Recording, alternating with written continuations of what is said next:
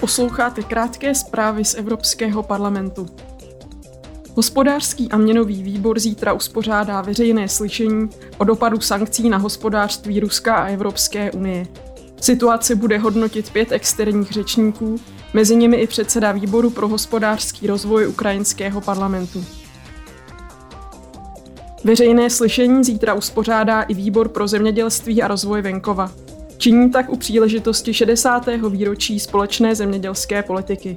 Členové výboru budou diskutovat například o takzvaném systému odrůdových práv společenství. To je největší systém na světě, který přiznává právo duševního vlastnictví šlechtitelům nových rostlin. Výbor bude dále jednat také o nárůstu cen energií. Výbor pro veřejné zdraví a Výbor pro občanské svobody uspořádají společnou schůzi o návrhu Evropského prostoru pro data z oblasti veřejného zdraví. Tento návrh v květnu předložila Evropská komise. Jeho cílem je zajistit, aby měli jednotlivci kontrolu nad svými zdravotními údaji.